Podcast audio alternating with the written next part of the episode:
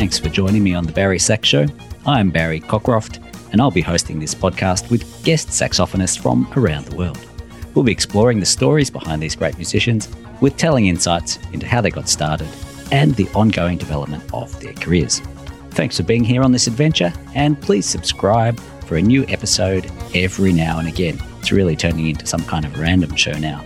The details of each episode, including a transcript the show notes, and any links can be found at barrysax.com.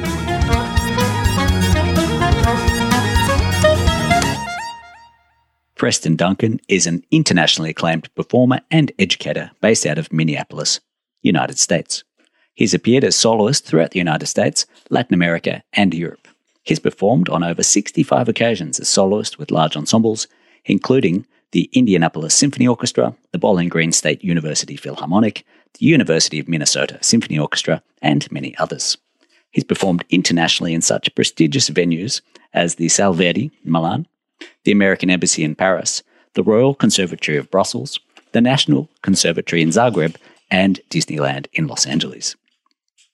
As a chamber musician, he has performed with the Minnesota Orchestra, the Indianapolis Pops, the Minnesota Pops, the Indianapolis Symphony, and with such acclaimed artists as Rosemary Clooney, Esmira Woodward Page, Marvin Hamlisch, and Jeremy Denk. Duncan was awarded a Fulbright Fellowship to Paris, France, and currently teaches saxophone at the University of Minnesota. Please welcome my guest today, American saxophonist Preston Duncan. Preston, thanks very much for agreeing to have this conversation. I believe we first talked about this almost a year ago when we were in Zagreb. Oh, yeah. And I had this little problem because it was the last day of the World Sax Congress and I had too much beer in my fridge. And I, I knew I couldn't take it with me back to Australia. And uh, you turned up with Sonsax, I think. We were there to help. and that's what I've learned about you. You're a very helpful guy. Right. Well, you know, certain things. that's right. You're in a, a, an unusual situation because I believe that you studied saxophone, one of your teachers at least was Dr. Eugene Rousseau, and you are now teaching at Minnesota where he used to teach. Yeah. So things have gone full circle for you. Yeah, they really have. I mean, I did my undergrad uh, with Dr. Rousseau at Indiana, and then I, I studied in France with Fourmeau, and then I did my master's with John Sampen, which is uh, completely different than either one of those. And then I worked with Ken Radnofsky. And then I came back to get my doctorate with Dr. Rousseau. Yeah. So you've had, I mean, you've just listed teachers there that everybody's probably familiar with, but you've had great teachers and also you've sort of come back to one of the teachers that you first started with for your undergrad. Right. So, I mean, was Rousseau's teaching different once you'd been through the other teachers? Had it, or different to you at least? Was your perspective different? So it seemed different? Well, I mean, all of my teachers were, were very different. Uh, so I always say, you know, from, so sort of from each teacher, I got kind of a different perspective, but also sort of a different focus. So, like John Sampen, for example, um, was a really good is is still a very good performer and a really good uh, teacher to coach to be a good performer. Um, and you know, he of course he has all of the saxophone skill and and all of the interpretive skill also. Uh, but that for me is what I kind of got from him.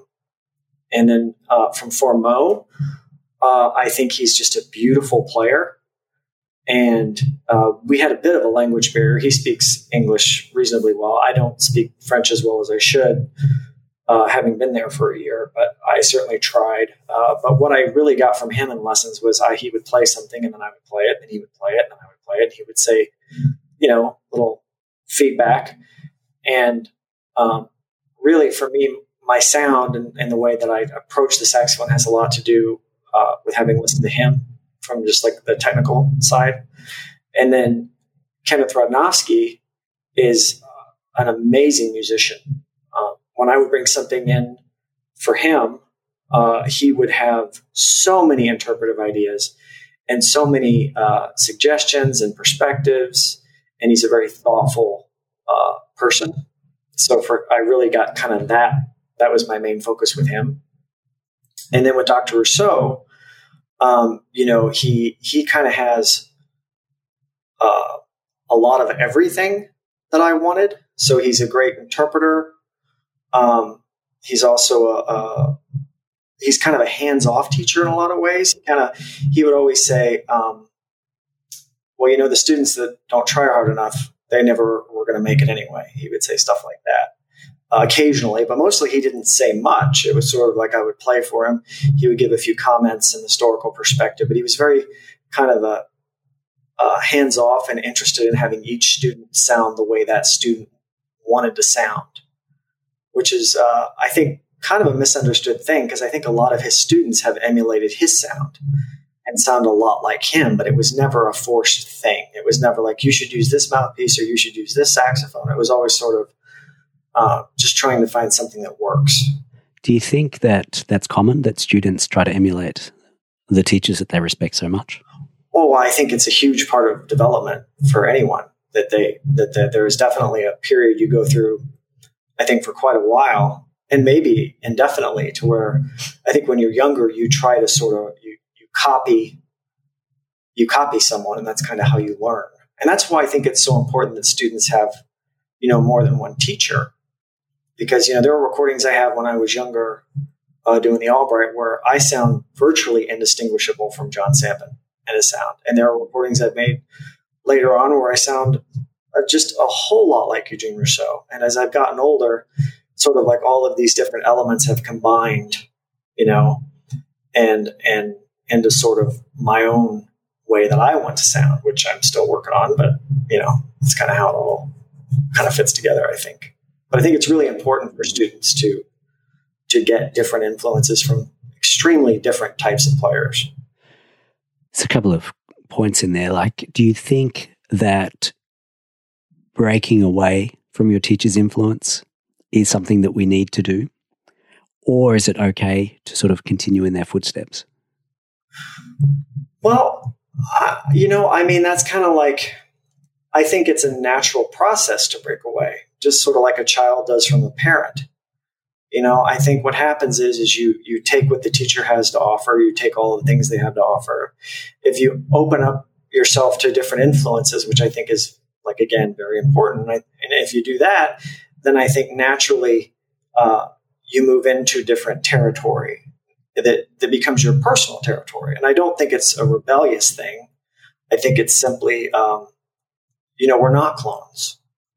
We're not going to say if we're if we're honest and, and if we have a something in our head that we want the music or the sound or our approach, if we want it to sound them a certain way or be a certain way, I think it's a very natural process to sort of, you know, to separate in that way.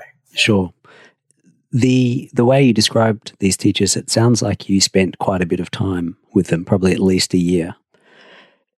Where does the idea of the masterclass fit in? Because I see students really attending a lot of classes, and, and you've probably seen the same thing. You, you give them.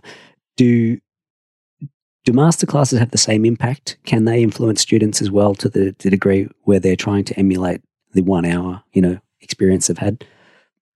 Well, I mean, I think there's an element of just being inspired, which is great. And also, you know, I think that, you know, one lesson with a teacher can give you a lot of really great information. And I think one or two years with a teacher can give you a lot of information, a lot of great, you know, models and, and things to, to work with. But I think sort of after a certain period of time, I think that's kind of when you need to change. Um, but as far as the one class thing goes, I see a lot of value in that. Um, I went to a class. Uh, I wish I could go to more. It's sort of weird when you become a, a, a teacher to university. It's sort of there's sort of like this expectation that you stop going to classes and stop taking lessons from people.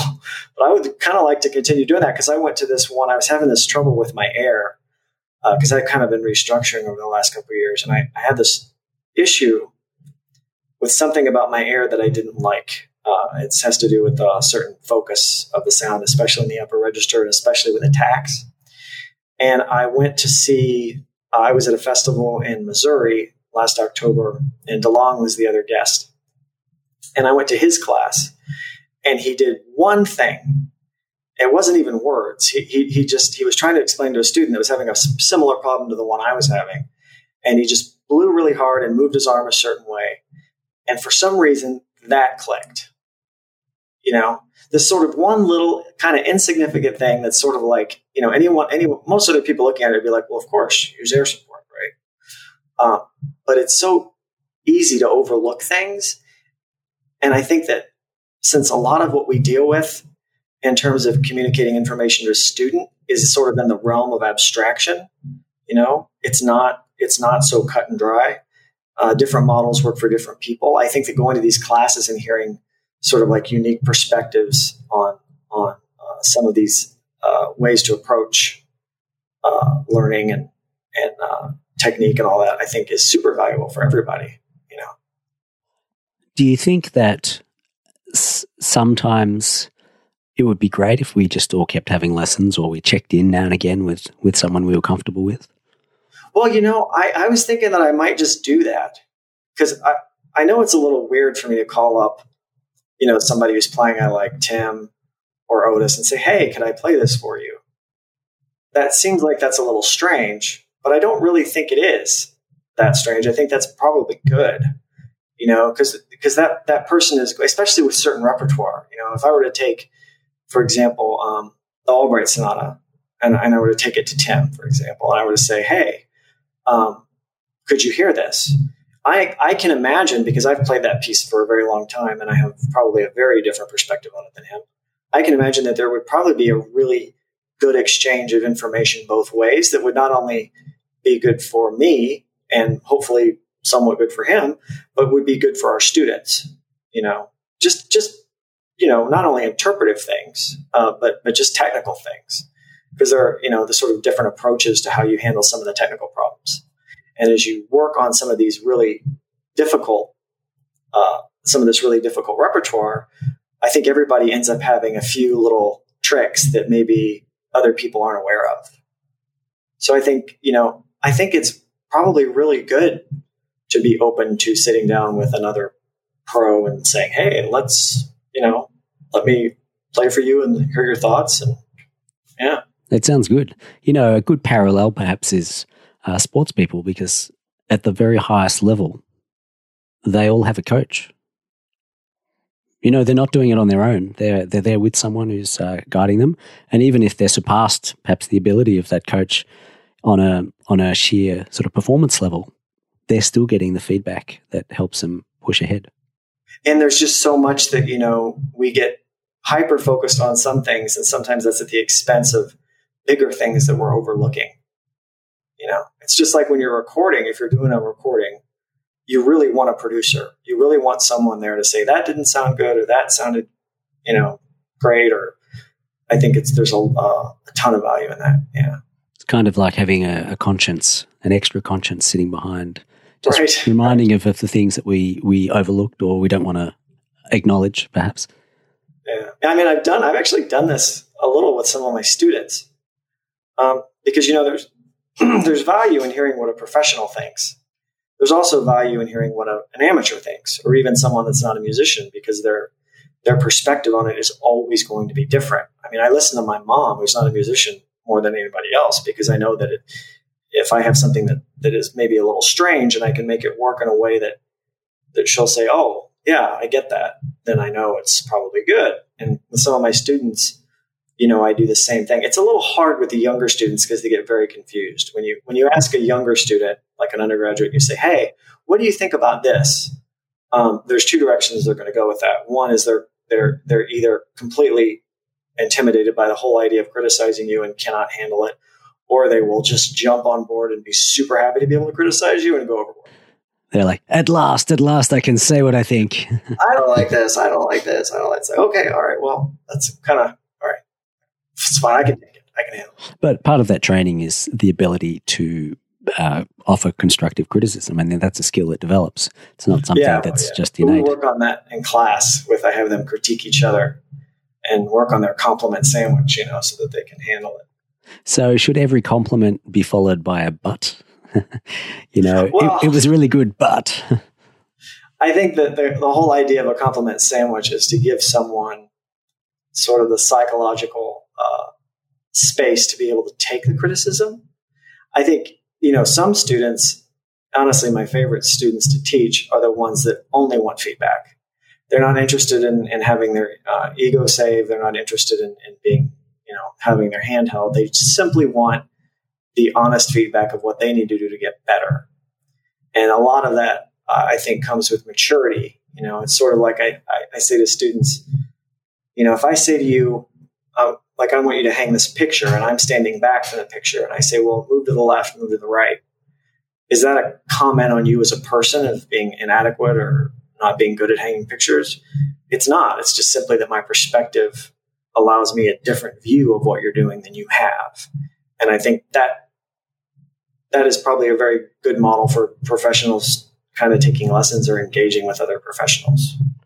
So how do we maintain that balance of of criticism towards a student, but being encouraging at the same time so they're not discouraged? Well, it's a, I think it's, that's where you kind of have to, you know, work, people have to work on their empathy skills and understanding what a student can take. You know, you can't bombard them with everything that's wrong uh, immediately. Uh, you have to, there's always something good happening. You know what I mean? And, and, and some students need you to point that out first and give them as much as they can take, push them a little bit farther than that, and then bring them back so that they get kind of this this sort of uh, ability to sort of expand the degree of, of feedback they can take uh, without getting feeling threatened or sort of you know insecure or inadequate or so it, it sounds like what you're describing that in your own teaching you would adapt your teaching style to the individuality of each student. Is that right? Well, I think that's extremely important. I think if you sit down with a student, you know, and we've all seen classes like this where the student will play and then the teacher has already has a list of things they want to talk about. And, I, and it's like, you know, the first thing that we have to do as teachers is, is pay attention. You know, what is going on with the student? What, what's blocking them? You know, not, not just psychologically, uh, but what's, what sort of in their process of learning is in the way um, you know, is there something uh, in the way with how they're engaging with with being able to play a musical phrase? What are they thinking? You know, it's sort of like, you know, if I go to a doctor, you know, and he says to me, or he or she says to me, and they say, you know, you you've got this, this, this, and this, and they don't ask me any questions. I'm like, what the hell? You know, I mean, we should be asking a lot, a lot of questions to try to figure out you know, what is the student thinking? What's going on in their head? And students are so different. Some are, you know, there's really kind of these two different ways of engaging with information. And there's the sort of surgical tool, right? The analytical tool that's many students that come into college for music have this already developed really well because they've been successful enough to get to that point. And then there's this other world that's sort of this abstract uh, way of dealing with with information which is can be more emotional. Uh, it can be much more complex uh, and, and revolves a lot around feeling. And I think both of those things are extremely important, but sometimes students are more in one world than the other.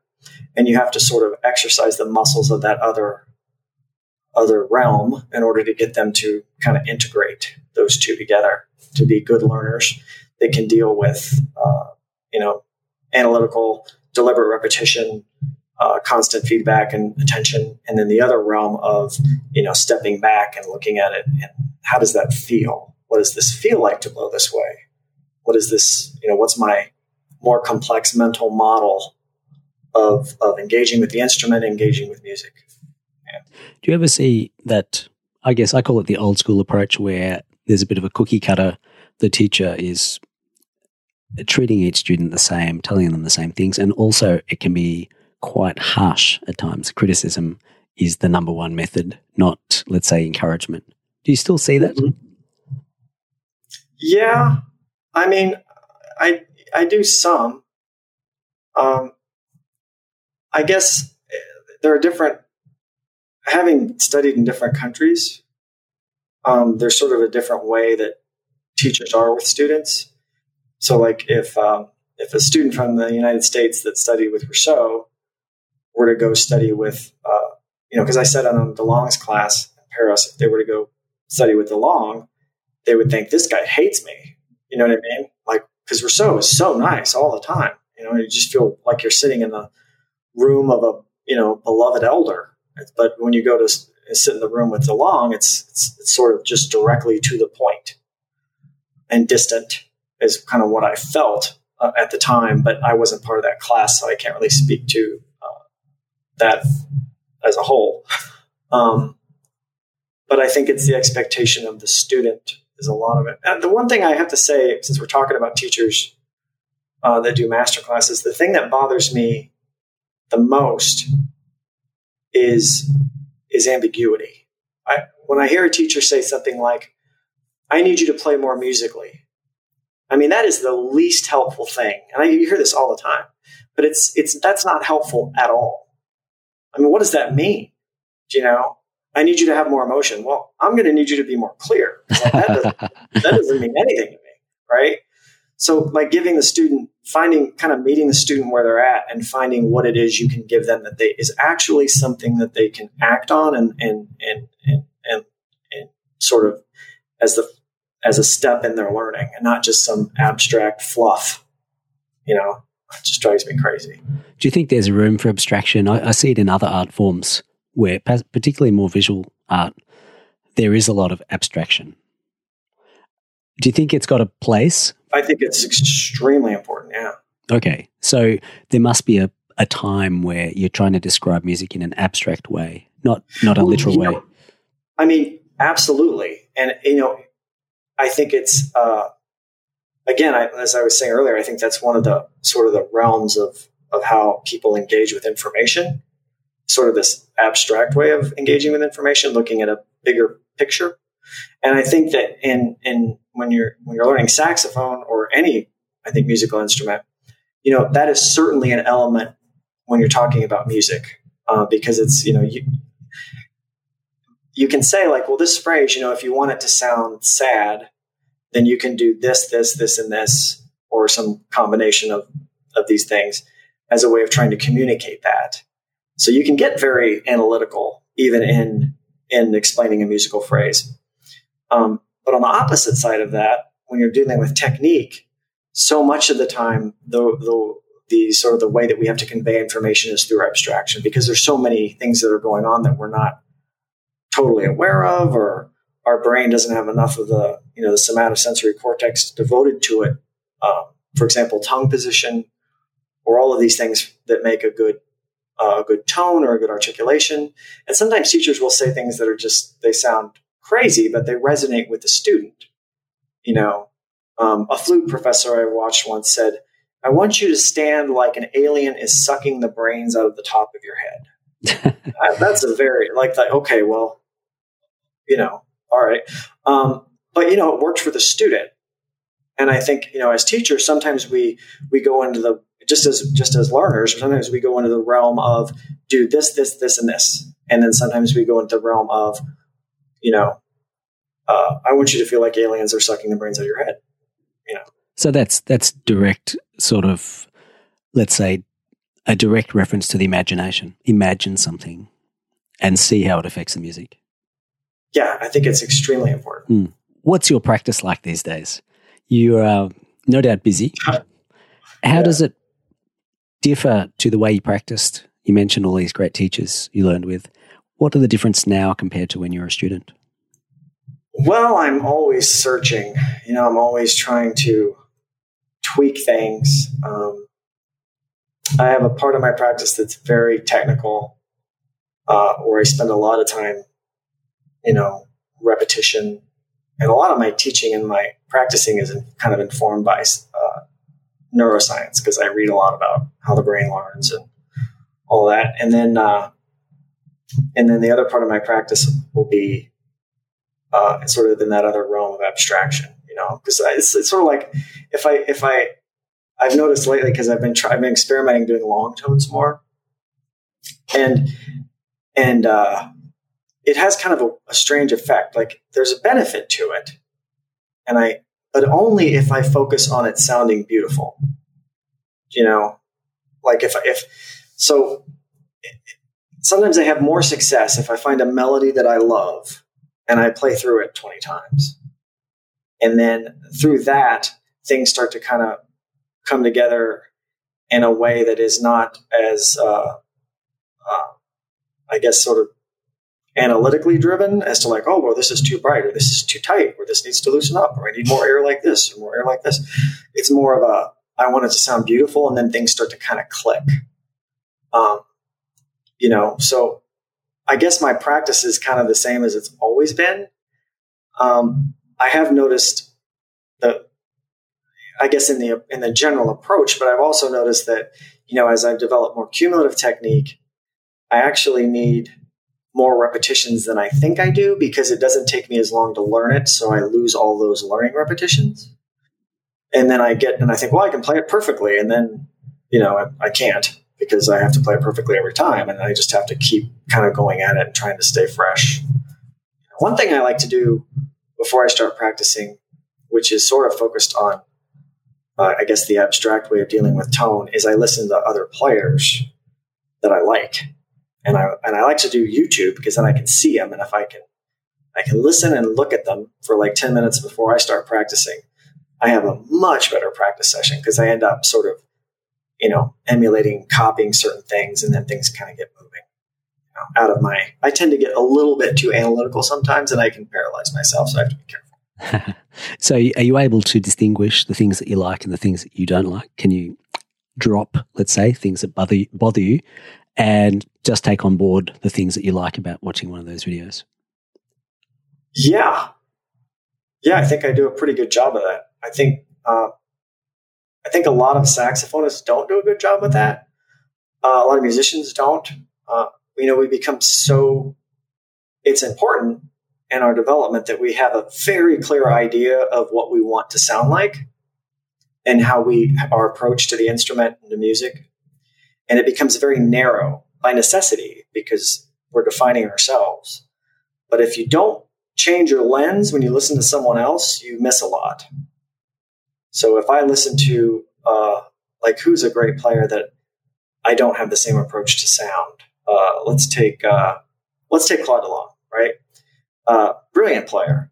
Uh, I do not have the same approach to sound as Claude Delangle. I, I, that's not my artistic focus or whatever kind of focus at all.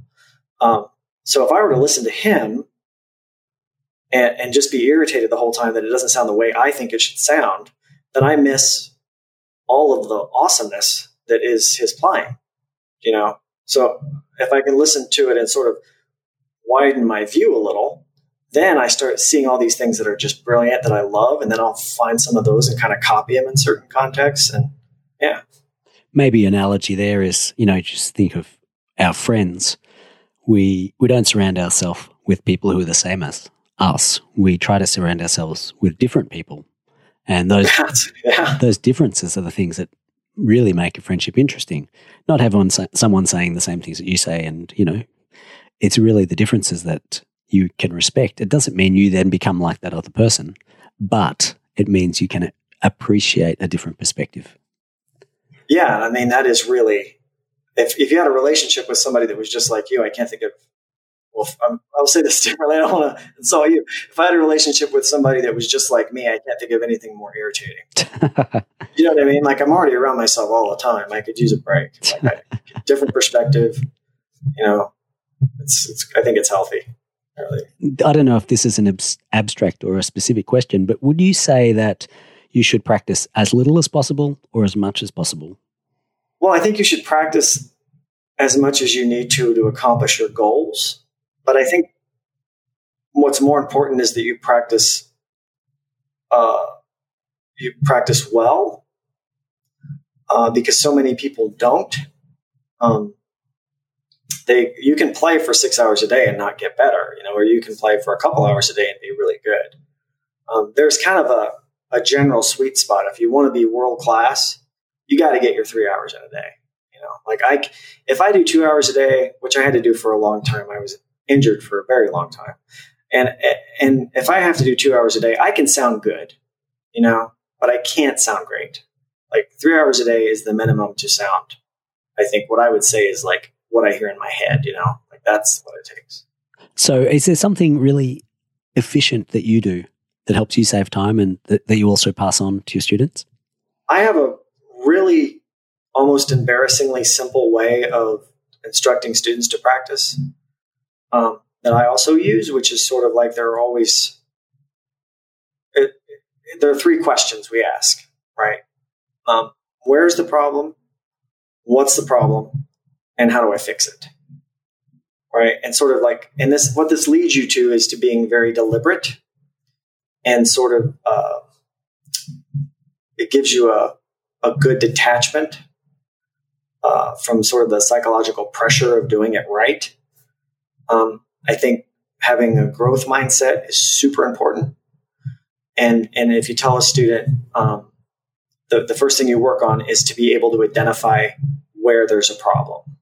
So, like, you know, just something simple. If they're doing a scale and maybe they're rushing on a certain note or the color of a note is off in some way, it's too bright or it's sharp or something, um, to identify that, uh, where it is, and then say, well, what is it? Well, my finger's coming up too early on my third finger. Okay, well, how do I fix it? Well, maybe I'll make an exercise for myself. And I do this all the time uh, where I will work just on that finger in, in kind of a similar context. Um, so that's uh, the kind of the simple way. But I think that's how we learn everything. You know, we have to be able to, you know, you you you develop your ability to detect something is wrong, and then you and where it's wrong. Then you develop the the sort of the knowledge base to know what it is that's wrong, and then you develop the self teaching to be able to say, well, how do I fix this? What do you mean exactly when you say a growth mindset? Well, there, you know, in in uh, the psychology of learning, there are sort of two different uh, ways of viewing the mind. Um, one of which is actually wrong, which is sort of this en- entity mindset, and the um, the idea of this is uh, of this particular way of thinking is that your brain and you are as developed as you're going to be. And either this is kind of where talent comes in. It's like I'm as good at this as I am, and and that's where I'm at. You know what I mean? So like, a student will come and say, "Well, I can't pay attention," as if that is a fixed thing that cannot change, or I can't hear this problem. Um, and and one thing I stress a lot, and I have a whole lecture I give about about this, is that uh, that's not how the brain works at all. You know, as we listen more, we get better at paying attention. As we pay attention more, we get better at that. Um, everything we have in our brain is like a muscle. You know, you don't expect your your biceps to get bigger if you don't go to the gym, but if you go to the gym, you have an expectation that they will with the right kind of work because that's what happens. We adapt in that way, um, and and I think that that that growth mindset is extremely important. And the first part of that is to kind of dispel this this I think ridiculous notion of talent because I think that does a lot more damage than it does good. Um, students, um, there are tons of studies that, that show this, but something, somebody being good at something initially um, is not a predictor of their eventual success in that thing. Um, there are different speeds of development all along how somebody develops in a skill, and some people will get stuck or slow in a certain way, and then they'll then they'll just go fly right through the next phase of their learning. Um, so to get the student to realize, you know, I talk about this in a very real way with students and actually what happens in their brain when they learn because it's a physical thing that changes. Um, to try to get them to uh, understand that uh, I'm sorry you're not talented. Your mom still thinks you're special. That's great, but uh, but let's uh, let's work on growing the things we need to grow and getting away from the psychological pressure of you know if i if i'm in an entity mindset and i can't play something um, i think i'm inadequate that's a terrible thing you know but if you show a student a few times like you can't play this now but just do this this and this and you show them that they can do it then they have the patience and the psychological space that they need to spend four months on a lick you know on a particular part and to know that it's not there now but it will get there. I absolutely can do it. Yeah. So, by adopting that approach, basically you're telling somebody that anything can be achieved with the right method, the right approach. Uh, yeah, I think so. I mean, I mean, we're never going to be perfect, but you know, yeah, I think, I think that's that's the message. And just put the time in and and be deliberate in your work. And yeah. Now there there are a couple of things you said that I just want to jump back to. There were two words you used. One was restructuring, and it sounds like you were adjusting some things in your own approach. And the second one was you were injured. You mentioned you had a long injury. Are those two things related? And first of all, what does restructuring mean to you? And is it something that we should be doing from time to time on our way through our careers? Well, I mean, I think that's a kind of a personal thing for the individual. Um, I was, I haven't really talked about this a ton. I think I might talk more about it now because I have a job and I have a career, you know, but I didn't want to be a, known as, as, you know, because I, when I was younger, I was, I was winning a lot of competitions and things were going great. And then I had this accident and I was out of it for a long time.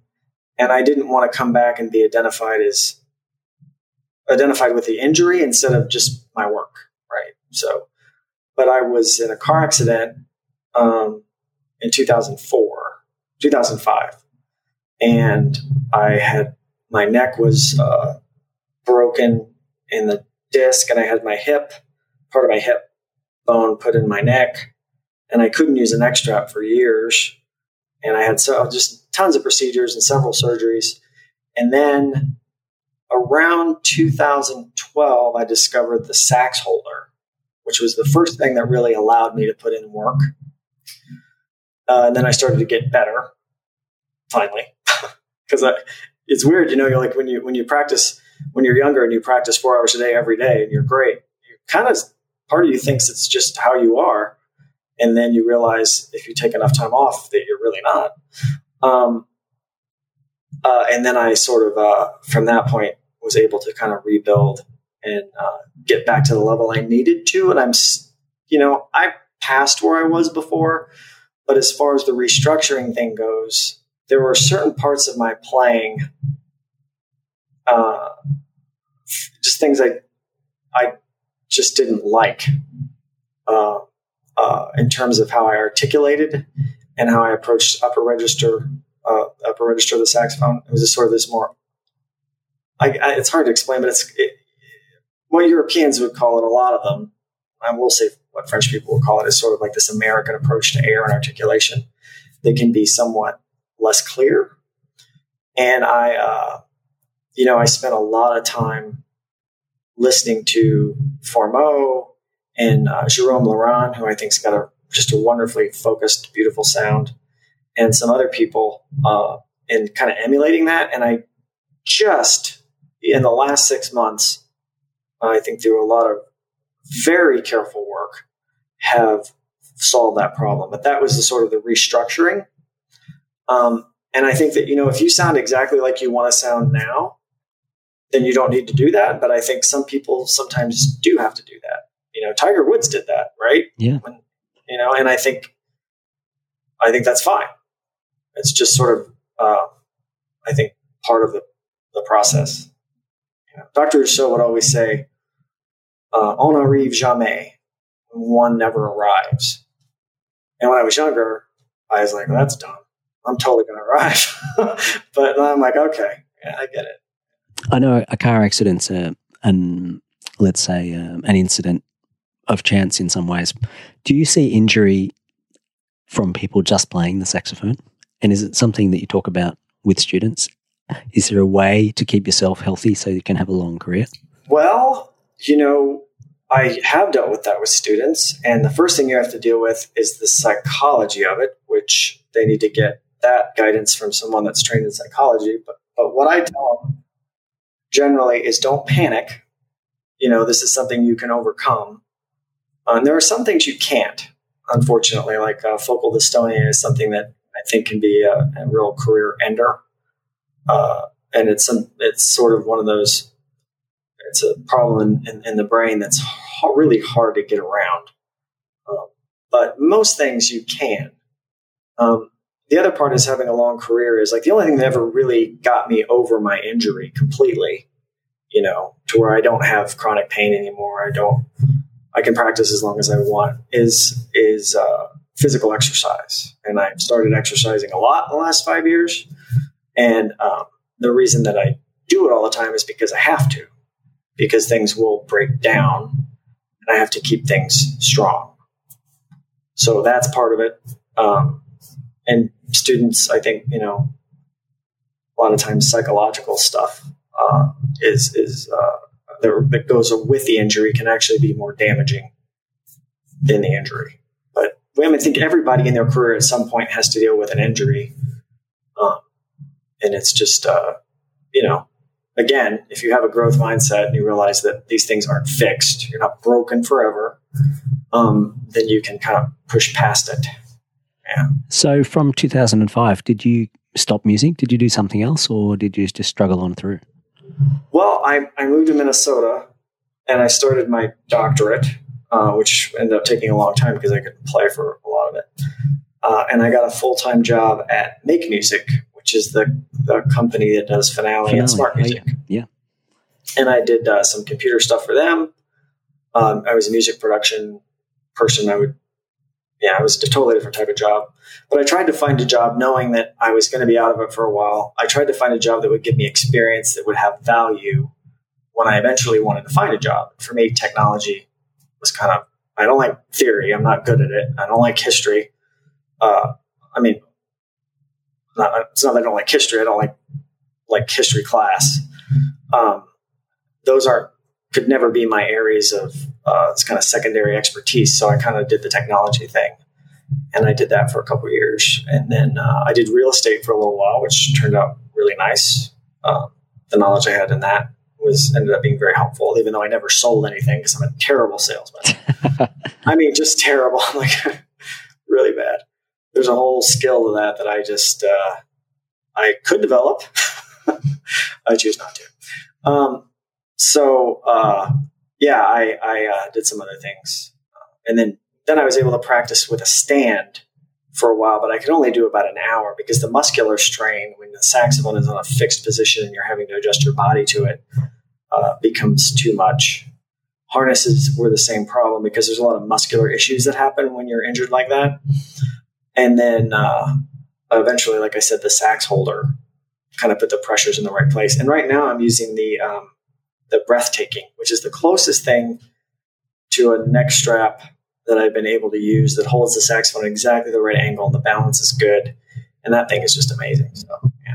Did it ever cross your mind just to stop and you had some alternative career options? I mean, you, did you ever think to yourself, ah, it's too hard? No. So what is it? What, what, what kept you going? Well, I love music. You know, I think if I if my hand got cut off tomorrow uh, and I couldn't play saxophone anymore, I would find something else to do in music. I just I just love music. I can't see doing anything else. I like teaching too. It's totally different than than being a performer. Um, but what a great career, you know. I mean, to have to be able to mentor and uh, and and get to know, and there's so much value in the relationship with students. Um, yeah, I mean, I, I, I never really considered quitting. I always figured I would get over it. That's great. Yeah. That I mean, had you were you aware of this growth mindset during that time, or is that something you investigated during these times? A lot of the reading I did on it was after the fact, but it was always kind of my mindset, mm. and I think it just came from my parents, you know. And I think there are just so many things too, because I'm a little dyslexic and I, am not super good with certain things. Uh, some learning issues. And I think that because I overcame those, I was always aware of my ability and everybody's ability to, um, to, uh, you know, if you spend the time and the attention on something, you will get better at it. And I work with my kids on this too, a lot. You know, I mean, I'm in a my I'm married to a I'm in a second marriage, and and I have a, a biological son, and I have three sort of well stepchildren, and and getting to know them over the last five years you hear all sorts of things like, well, I'm not good at math. And to me, that's like a challenge, you know? So, needless to say, now that child, Safan, uh, is really good at math. And she thinks she's like super smart with math. And she is now because we walked through the things and did the things she needed to get to get good at that because that's growth mindset. Yeah. So it's I'm not good at something right now, but yeah. I can overcome this. Exactly. I would always say when a student says the uh, the word I say I think the most is yet. well, I can't play this yet, yet. or I can't do this yet. You know, Preston, I think it's great that you are able to talk about these things. That you can talk about some issues that have come along, and also you, you've mentioned yourself described things that you don't feel that you're good at. I think it's great because so much of what we see from people now is their highlights. Oh, yeah. It's the best things that happen to them each day, each year. Um, and musicians are no different. Here's my new album. Here's my concert. But the the sweat and the things that aren't working, and we don't hear about that. And I think it's a really important thing to share because one of the things that students are doing a lot of the time is struggling. They're overcoming issues, and they might look at the teacher and think, "Oh, that teacher never has to do this. They're they're talented or something. And I think it's good that we can acknowledge that yeah, we we do struggle sometimes. We have limitations, and and to share that information means that students also can appreciate that yeah, we we all go through these things to different degrees and in different areas, and we we find a way to keep going. Part of the thing with that is uh, social media is really not helping with that. You know, because it's sort of like we've learned all learned the importance of kind of branding ourselves and uh, and you know i would have so many i've had people say to me in the past you know great teachers i've had well i never practiced and it's like well you know that's not true of course you did but people want to have this sort of this uh, sort of special air about themselves where you know they really are great and uh, it's not that they had to really work for it and, and, and that's never the case I mean, that's just never the case. Any great musician, any great scientist person, if you look at their life and you read about what they did to get where they are, it's always the same story. It's always the ability to, you know, have a degree of detachment from from from the psychological pressure of being involved in the work, and this constant repetition of of uh, whatever uh, sort of learning process they need in order to accomplish the thing they're trying to accomplish. I thought about this and I thought like it would be really funny to put in my bio, you know, because bios are terrible because all I have is like all the great things that I've done and none of the crappy things I've done, which have been tons of them. Like I've lost so many more things than I want.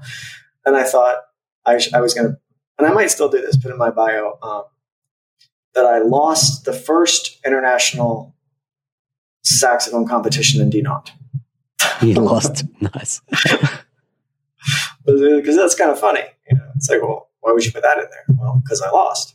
You could say I wasn't a prize winner at the following competitions. Yeah, something maybe a little better word than, than what I said. But yeah. yeah. I think if you look at someone, social media is a good example, but if you look at too many highlights, you actually start to believe that other people are having a better time than you are. And it's not good, not good for your mental health it's not good. It's not true either. It's very damaging for young people, especially. I mean, the suicide rate in adolescent girls has gone up uh, like an extreme amount uh, since Instagram came into the picture.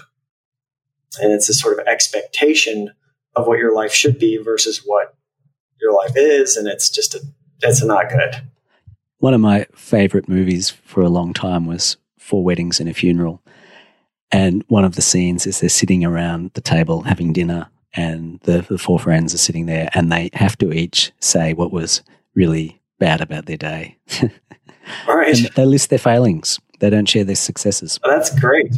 Yeah. And they're like, oh, I just lost my business and all my money's gone. And, and the next person's like, oh, well, that was nothing. You know, I'm getting divorced. And, you know, but they're focusing on instead of trying to one up each person, they're, they're one downing yeah, we, you know, we should start a thing where we all write, we have our bio, and then we have our bio of failures. you know, it's like I, my bio. I went to, I was a Fulbright scholar in France, but I was rejected three times before I got that grant. you know, like the other side of it. This year I was rejected, and this year I was rejected, or I won this competition and then I lost this six other competitions. Yeah. I'm I'm curious about your interaction with composers because you've premiered pieces, and it would seem that you've worked uh, with the composers, and I'm I'm curious to know if that's an important part of what you do. Yeah, I mean, it's a little different now than it used to be. I used to kind of think from a career standpoint of like, well, you know, if I get this, if I put my name on this joint, you know, this consortium thing for um, Bernard Rands or someone, that will be a great thing in my bio. And I didn't even really know the music of Bernard Rands. Uh, but now what I do is I, I only work with composers when I hear them, I get really excited. Um, and a lot of the music that I like is not sort of what I think is super fashionable in the saxophone world. Um, but there's a, a couple composers I'm working with right now that I'm like super excited about. And uh, so now my only consideration is whether or not I like their music and I like them as a person and can work with them. That's kind of the only thing that I, I think about. And I think it is important to commission and, and get new music. And, um, you know, it used to be that we wanted new music just because we didn't have enough music. We have a lot of music now. Um, but I think artistically it's important, you know, to engage with another, you know, composer and say, hey, what could we do here? You know? If you do have a new piece, is there a way that you can perform the piece multiple times as opposed to just the premiere and then move on? Is there something we can do to ensure that the music gets a few outings? Yeah, well, I, I think one thing I'm working on, and I don't want to mention the composer's name because it's not finalized, but he's a big composer, you know, a good a good composer. And one idea we had was to do, um, you know, because the, the the model is well, let's do a concerto. Well, that, that's tough. You know, if, if I do a concerto that's a really hard saxophone part, a really hard band or orchestra part, it's not going to get that many performances. You know, the exception would be, of course, like John Adams. Uh, but the, most of the time, these pieces aren't going to get this and they're too expensive. So we had this idea of, of, of having 10 short movements and having like three or four be an easy, easy level for the band and performer and, and three or four being a moderate level and then, you know, three or four being a difficult piece that kind of all stand on their own.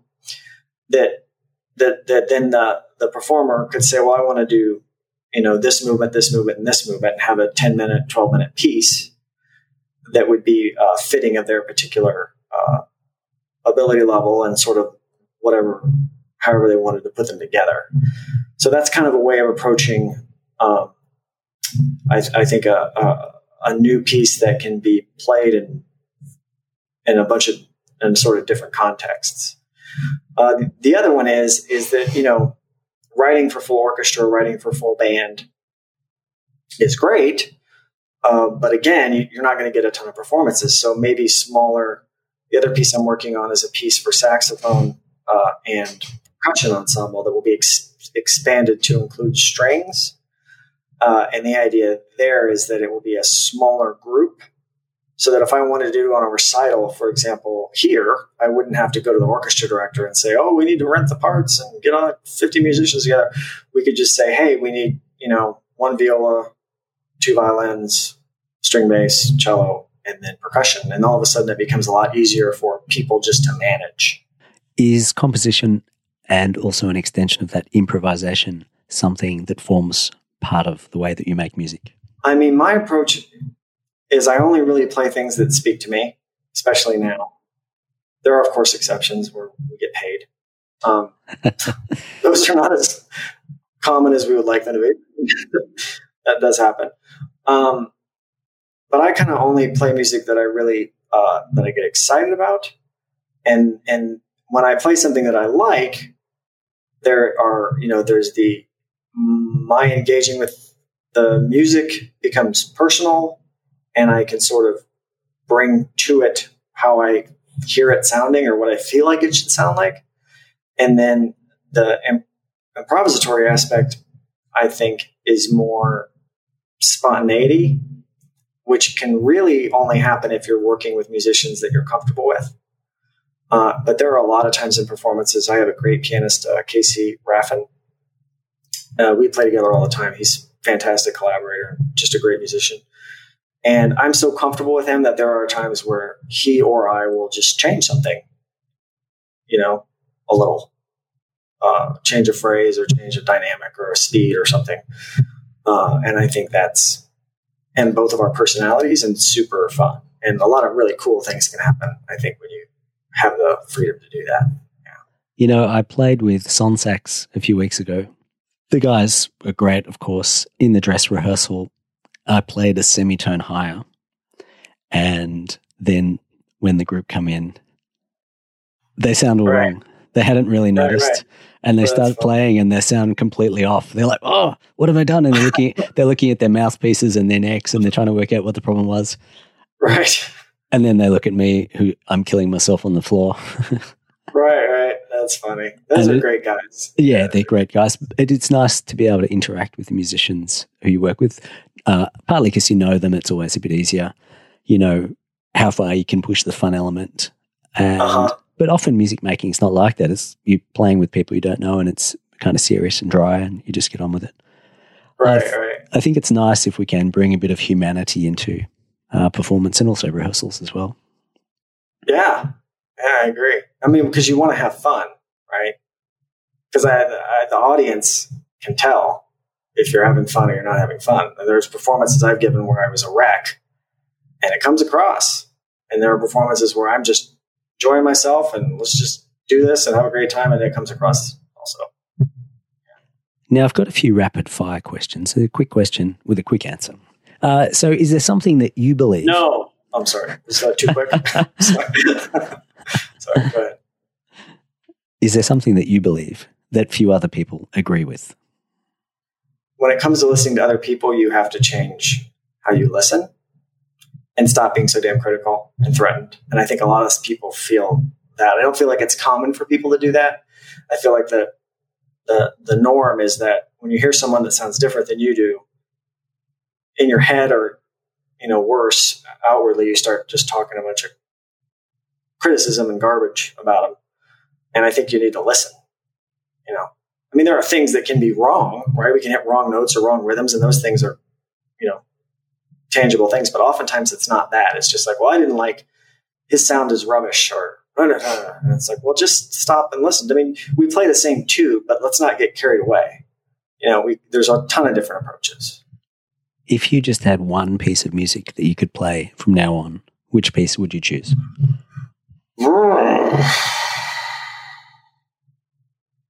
That is really hard. Um, Chumbawamba? No, uh, let's think here. Do you remember that song? I probably would could spend ten years playing the Franck. Yeah, there's a lot in there that I don't get totally yet. But I could do that or Albright too. You did mention Albright already a few times, so I was wondering if you might say that. Yeah, I love that piece. I've worked on it for a long time. I'm ready to record it. I just uh, got to do it. You know, we were just joking around before, but you know that expression: if you have to work on something for a long time, you have to work on something for a long time. Right. yeah, yeah. I think great music for for sure, like Granados uh, Intermezzo. Every time I, I never get tired of that. Every time I play it, it's just so beautiful, and there's so much there, you know. And it's so simple too. It's amazing. Now, if you just had one hour to practice, how would you spend your time? Probably playing slow, beautiful melodies. Because if you only had an hour, you're never going to be technically really good, but you could be, you know, like a lot of older players, uh, you could be great at melody and who would you consider to be one of the most successful contributors to the world of saxophone? Well, I mean, I have to say Tim McAllister. I've never, uh, you know, he and I are the same age. We were in band together at Interlochen with Otis, actually, which is kind of funny because we're all at Big Ten schools now. Um, but I have to say, from, you know, there are a lot of great players. But as far as someone that's had an impact on the saxophone, I would have to go with him just because of the commissions he's had, you know, the orchestras he's played with, how he's managed his career, which is a different beast altogether.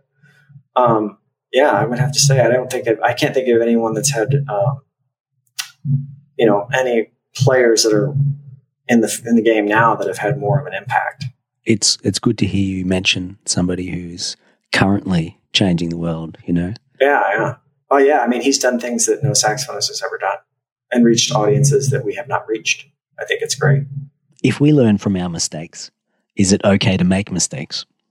Well, it's inevitable that you're going to make mistakes. I mean, okay or not okay. I guess what does that does that mean? Is there value in it? Then yeah, I think there's value in, in learning from your from your mistakes.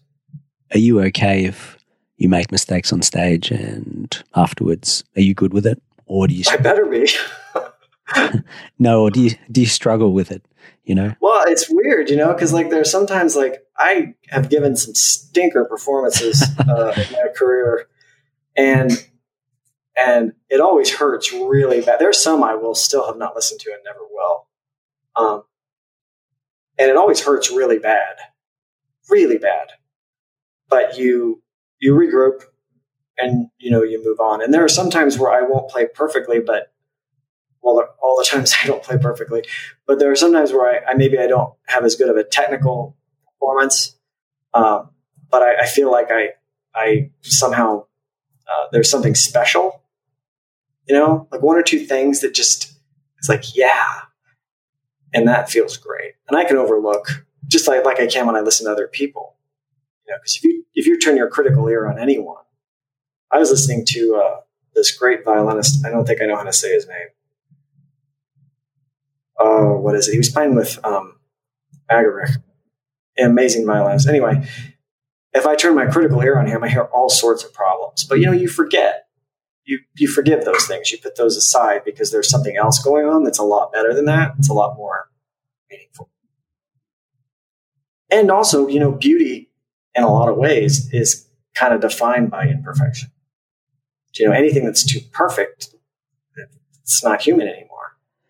Do you feel there's an expectation for perfection? I think, particularly in the recording area, live is, I think people perhaps more accepting, but in, in recording, do you feel driven to just keep fixing things until there's no mistakes? I do, yeah.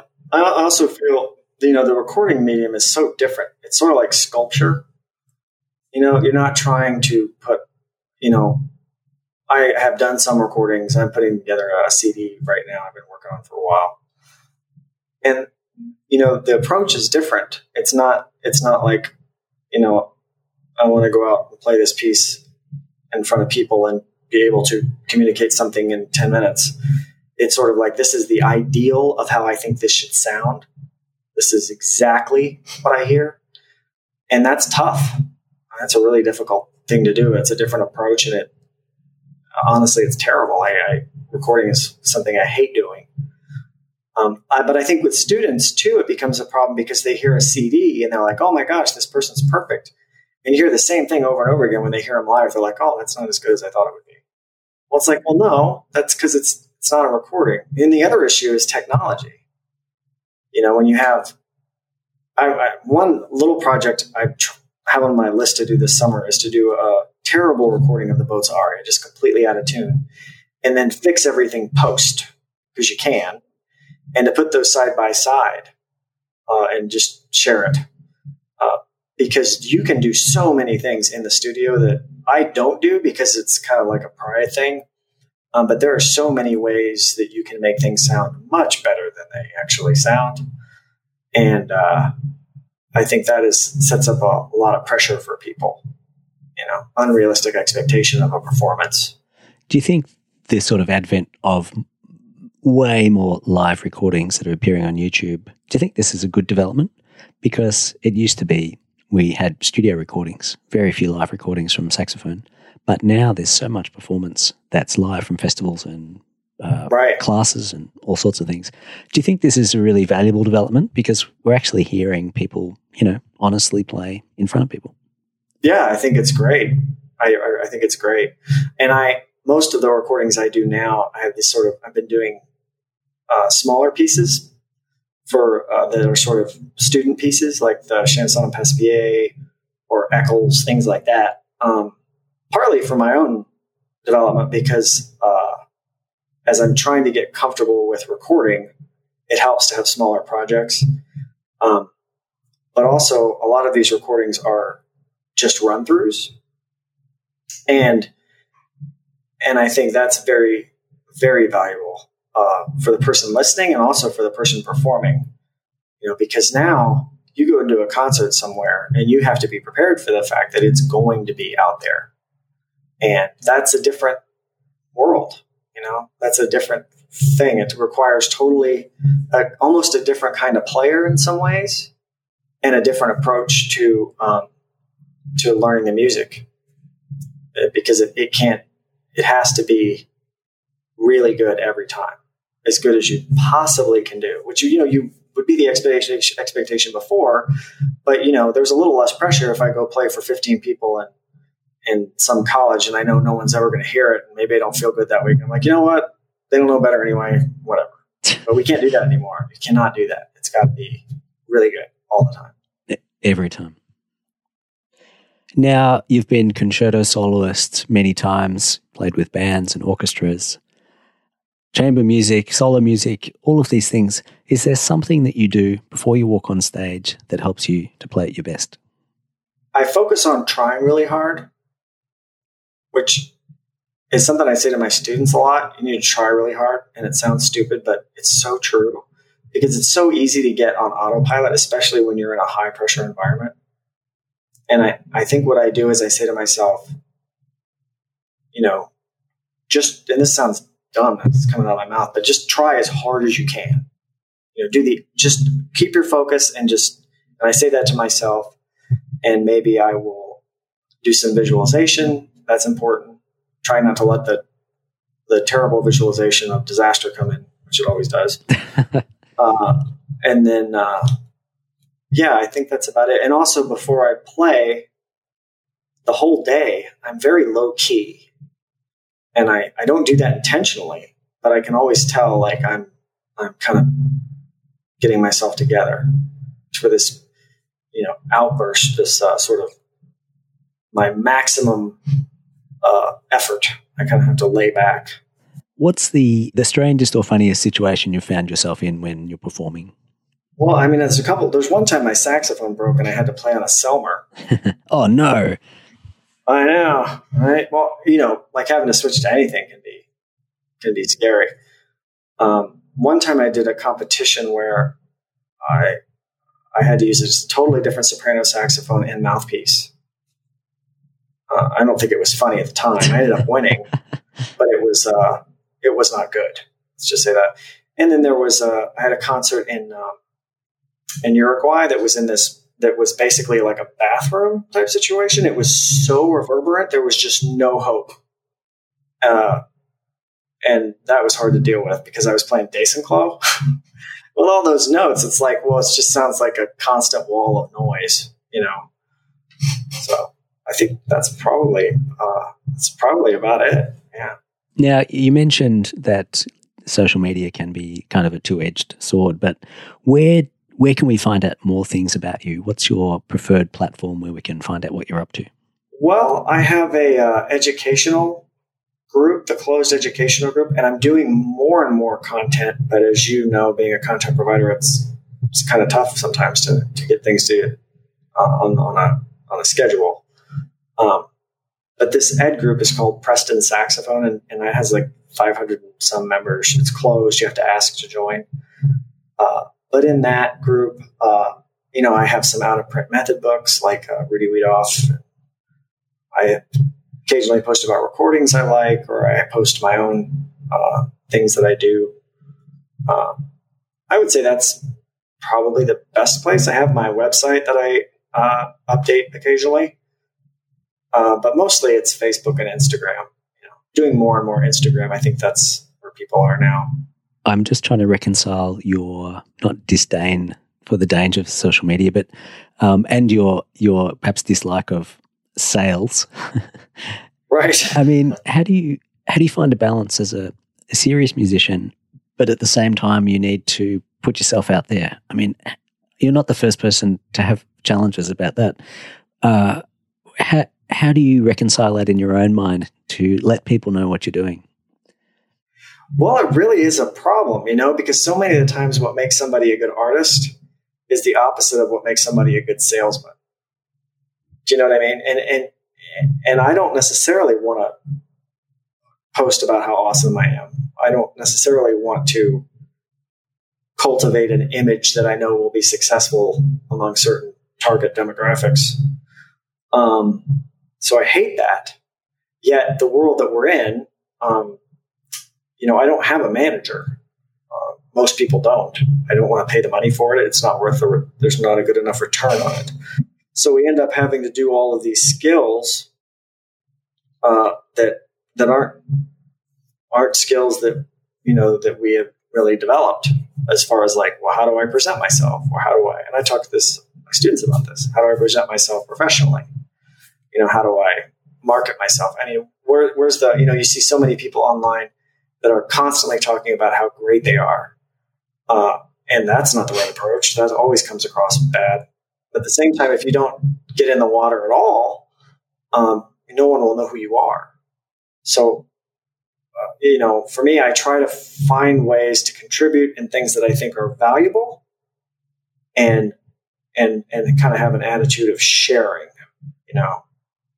I, I share a lot of people's posts because I think, you know, we can this is not a huge field. We can lift all we can there's room for us. We can just lift ourselves up and lift other people up. I think that's probably good. Maybe there's an opening for you instead of the top five, you could do the, the bottom five and uh, yeah, here's here's the, uh, the, the five worst things that have uh, come out of my saxophone today. right. Yeah, it's hard to do. It's hard to show that weakness. You know, teachers used to um, turn away from their students and not even show them what they were doing because they didn't want the student to steal it. You know, and it's gotten a lot better than that now, but it's still tough. You know, people don't want to show weakness. Um, which is understandable. You know, it's hard for anyone, I think. You know, if I have a bad recording I do, I want it to go into the memory hole. I don't want I don't want anybody to see that. But at the same point, there's probably value in that, you know. Now, with a little bit of hindsight, is there a piece of advice you would like to give to your younger self when you were starting out that might have helped you to make decisions at that time? Huh. Don't get injured. I, I think I probably would have started recording before my injury because there was a period there where I could have. I just didn't feel like it was ready. But I've realized as I've gotten older that I'm never going to feel like it's ready. I have a lot of things that I've done uh, that I have on my computer here that will never see the light of day. And it's really hard to find the balance of, you know, Rousseau would say to me, you just have to do it. Don't you know don't worry about it being perfect. Just just do it. You know? And i think there's that's probably what i would tell myself. Sometimes you just gotta just gotta do it. But there's a there's a you know there's a it's a tricky situation too because so many times people put out cds before they're ready and then that's around forever and it's like well that wasn't great so uh, still working on this as you can tell but yeah are there any changes that you've seen in the saxophone? And are there things that have stayed the same that have surprised you? Well, I think the thing that's changed over the last 15 years, which is nice, is there's a lot, there's a broader acceptance of a variety of ways of approaching the music, the teaching, and the repertoire. You know, used to it was sort of like the field was, in a lot of ways, kind of narrow uh, was like a right way to do things, and then there was, you know, this other teacher's way of doing things. I think that's changed, which I think is really good.